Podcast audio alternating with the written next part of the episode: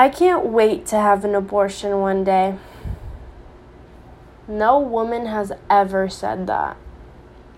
People seem to forget that no woman wants to have an abortion. It's a very distressing, sad, and oftentimes traumatizing decision to make. The topic of abortion has long been the subject of fierce public and policy debate in the U.S. Yet, an actual understanding of why women seek an abortion is oftentimes missing from the discussion. According to BMC Women's Health, there are four main reasons why women decide to have an abortion. The first is financial reasons. This is the most common reason. Have you ever thought about how much it costs to have a baby? According to Business Insider, the average cost of having a baby in the US is $10,808. And that's if there's no complications with the delivery and before or after care. But it varies within each state. So let's look at the Golden State.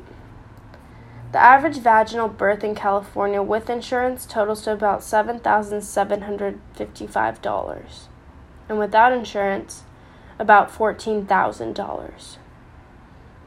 C section births can cost anywhere between 11,000 to $20,000 in California, depending on whether or not the mother has insurance. But it doesn't stop there.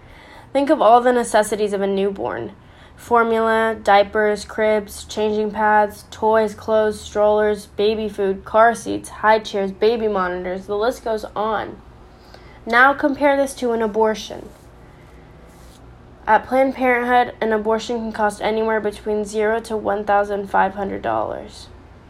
For a woman struggling financially, one just makes far more sense than the other. The second reason is poor timing. Many women who choose to abort feel they're too young to have a baby, and in turn, they're faced with having to compromise their education, hobbies, and careers.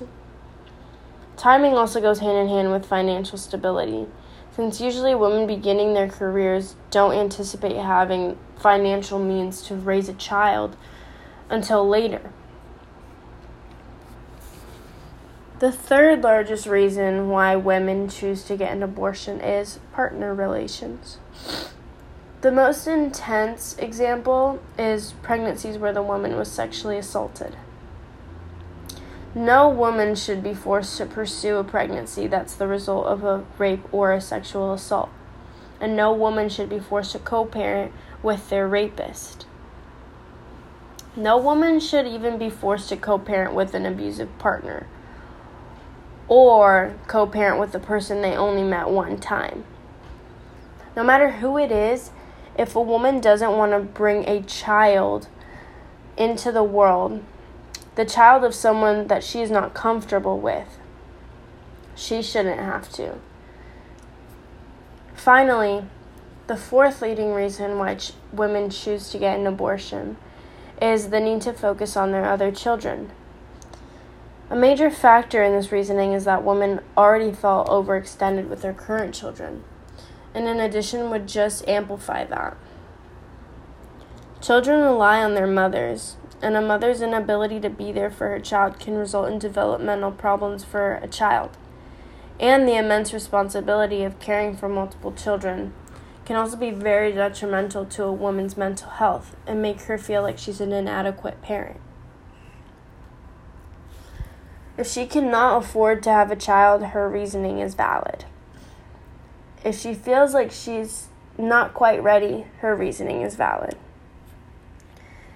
If she doesn't have a good relationship with the father, her reasoning is valid. If she's too busy caring for her other children, her reasoning is valid. If she just wants to focus on her career right now, her reasoning is valid. If she's not emotionally or physically prepared, her reasoning is valid. If she's concerned about her health, her reasoning is valid.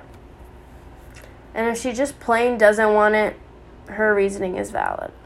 It is her body, her life, her choice, and it is valid. Thank you.